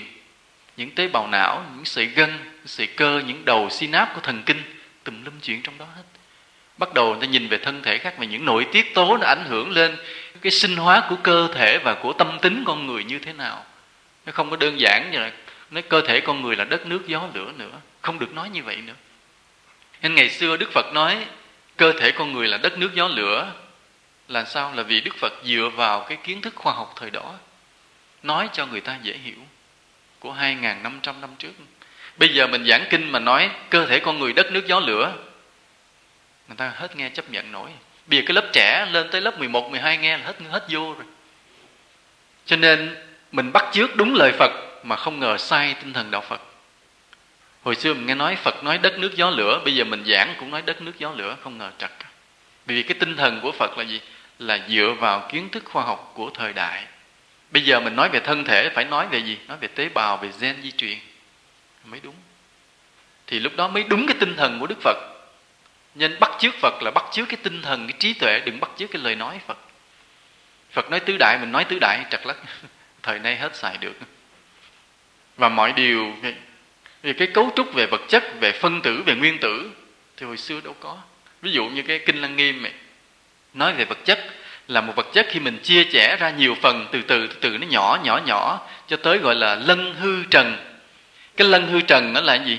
Là cái hạt bụi mà đã chia nhỏ rồi gần tới hư không đập vô nó vỡ một lần nữa biến thành hư không luôn. Hồi xưa nói vậy đó, đó là cách sau Phật khoảng 600 năm họ nói như vậy nhưng bây giờ nghe câu đó chấp nhận được không? Được không? Không. Cái đơn vị nhỏ nhất của vật chất mà mình đập cái nó ra gì? Ai biết? Hả? Ví dụ cái nguyên tử nhỏ nhất của vật chất, mình đập một cái, nó ra gì? Nó phải ra hư không không? Phải không? Không. Mà nó ra một vụ nổ sập cái nhà. Nó là bom nguyên tử. Nghĩa là khi vật chất mà phân hủy hoàn toàn, nó biến thành năng lượng khủng khiếp có thể đủ làm sập cái nhà. Cho nên hồi xưa mà nói rằng cái vật chất mà đập nhỏ đập nhỏ nhỏ nhỏ, cực kỳ nhỏ, đập cái tan mất thành hư không, kiến thức ngày xưa bây giờ không hợp lý nữa. Phải điều chỉnh lại. Là khi mà nó nhỏ xíu rồi đập cái, nó sập cái nhà này luôn. Nó nổ thành bom nguyên tử liền. Bom nguyên tử là như vậy đó. Là phá vỡ vật chất hoàn toàn để nó biến thành năng lượng.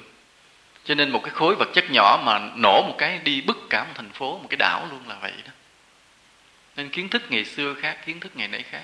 Là chân lý càng lúc càng được vén ra, vén bức màn ra, nhìn càng lúc càng rõ hơn.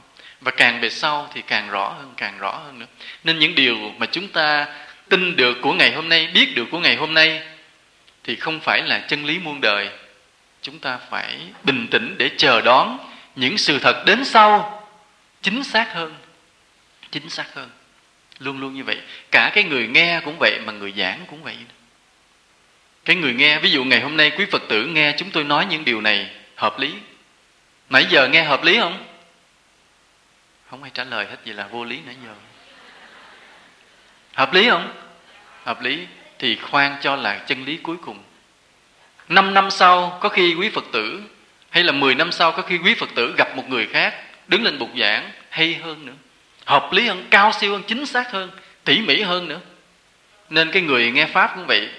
Liền nghe hôm nay ông thầy này nói hay rồi đừng nghĩ đó là chân lý cuối cùng. Sẽ có người đến sau ổng giảng hay hơn ổng kỹ hơn ổng. Và cái người giảng cũng vậy. Ví dụ ngày hôm nay là cái người này đã truyền đạt được những cái đạo lý như thế này đừng nghĩ rằng mình đã giảng được cái chân lý cuối cùng. Mà phải biết chờ đợi 5 năm sau, 10 năm sau, 20 năm sau có một người mới xuất hiện trẻ hơn mình, nhỏ hơn mình giảng được những điều vi diệu hơn mình. Đó là chân lý, đó là khoa học, là sự thật mãi mãi theo sự tiến bộ sẽ tiếp tục được bày tỏ ra tốt hơn, đúng hơn, chính xác hơn. Và như vậy đó là đúng, tinh thần đó là đúng. Ngày hôm nay chúng tôi nói những điều này với Phật tử là cái đúng nó tương đối. Quý Phật tử chờ hai chục năm sau sẽ có người nói những chân lý vi diệu hơn nữa vi diệu hơn đó là cái hay như vậy. Mà phải có tinh thần đó, đạo phật mình mới phát triển, mới tiến bộ. Còn người nào nghe được ông thầy nào dạy, đóng khung cứng ngắc luôn nói, thầy, tôi là chân lý tuyệt đối rồi, không ai thay đổi được nữa. Thì người đó giết đạo phật. Người đó kèm đạo phật không tiến bộ. Nói, thầy, tôi là nhất rồi, nói về quá hợp lý rồi, không ai nói khác được nữa, ai nói khác là người đó sai. Tôi mắng à tôi chửi à. Thật. hoặc là cái người giảng cũng vậy. Giảng nói được một điều nhiều người thích, tuyên bố mình là chân lý, ai nói khác mình người đó sai thì ông thầy đó cũng tầm bậy luôn, trật luôn. Người đó kềm hãm sự tiến bộ của đạo phật. Mà đạo phật là cái gì? Uyển chuyển, linh động, phát triển và tiến bộ. Chứ đạo phật không phải là cái gì cứng ngắc, cố định, kềm hãm mà lạc hậu. Nên cả người nghe và người giảng cũng phải biết mở lòng mình để luôn luôn đón nhận những điều mới tốt đẹp hơn. Trong cái sự suy xét chính chắn của mình, để mình đón nhận những điều mới về sau này ví dụ có thể là hai năm nữa hoặc ba năm nữa, chúng tôi ngừng giảng, không giảng nữa.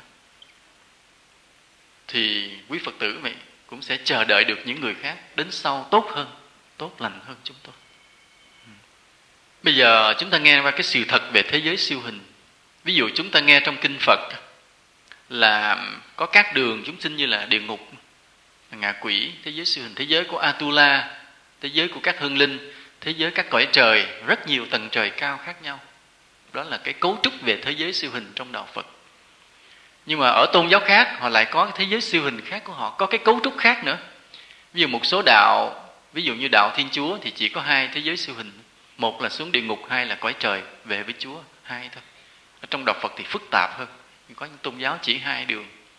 Rồi có những cái thế giới siêu hình mà của bên quan niệm của Trung Hoa là có cái âm phủ là cái cõi âm phủ là cái cõi đó, người ta sống giống như dương gian, là cũng họp chợ, cũng mua bán, cũng làm quan, cũng tùm lum mấy chuyện dưới đó. cũng có như vậy nữa. có một thế giới siêu hình theo kiểu đó nữa. Thì ở đây cái nào mới là sự thật? Cái nào mới là sự thật? Ai biết? Ai biết? Người nào mà nói biết thì người đó là ma đó. Thì có ma mới biết thôi. Chứ người mình không biết được chuyện đó cũng hên là không ai giơ tay tôi biết. Người nằm giơ tay thì mấy người chung quanh né ra giùm chút nha. Mà chúng ta chưa chết chúng ta chưa thể biết được. Chúng ta chưa thể biết hết được mọi điều. Nên đây mỗi tôn giáo ấy, đặt ra vạch ra một thế giới siêu hình khác nhau. Tâm tưởng chúng ta vậy cũng vạch ra mỗi thế giới siêu hình khác nhau. Các thầy bói các thầy pháp cũng đặt ra mỗi thế giới siêu hình khác nhau. Thì ở đây chân lý là cái nào? Nên đây rất là khó xác định. Chỗ này vậy hoặc là chúng ta là tin theo đức phật. À, chúng ta dựa vào cái cấu trúc của đức phật là đáng tin, nên chúng ta tin, chúng ta dựa vào đó ổn định rồi thôi. Thế còn chính bản thân mình cũng rất là khó xác định vì sao vậy. Vì nếu mình tu tập thiền định, rồi mình thấy được thế giới siêu hình, coi chừng thế giới siêu hình nó cũng là sản phẩm tưởng tượng của tâm thức, ảo tưởng đặt ra, chứ không chính xác nữa. Vì tới khi nào mà chúng ta chứng a la hán á, chúng ta chứng a la hán thì chúng ta mới biết được thế giới siêu hình thật sự nó như thế nào? Chứ còn mà mình chưa chứng a la hán mình ngồi thiền, mình nhập định chút đỉnh, thấy được thế giới cõi âm cũng không chính xác hoàn toàn. Đó là điều như vậy. Vì xét lại mình, là bản thân chúng ta nhìn đời coi vậy chứ cũng qua thành kiến của mình. Ví dụ như bây giờ mình thấy một người, ai nói cái gì là phản ứng mạnh, nói gì cãi lại liền, thì mình đánh giá người đó làm sao? Đánh giá làm sao? Nếu mình thương người đó thì mình nói người này khí khái, thẳng tính. Mình thương, còn nếu mình ghét, mình nói người này sao? Cái thứ hung dữ, bướng bỉnh. Cũng một thái độ người kia thôi, nhưng mà mình nhìn qua thành kiến của mình. Cho nên chính bản thân chúng ta vậy, cái người khác nói mình trật rồi, nhưng mà chính bản thân mình nhìn cuộc đời nó cũng bị méo mó qua thành kiến của mình.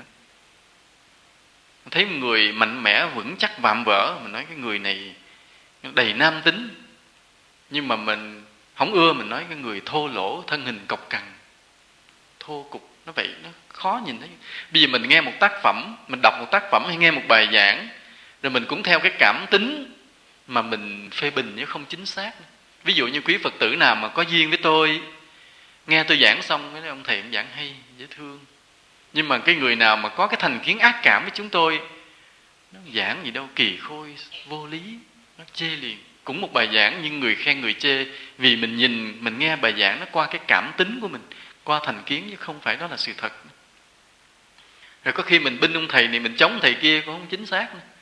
cái vì ông thầy đó mình có cảm tình, mình là quy y, mình binh ông thầy đó hết lòng.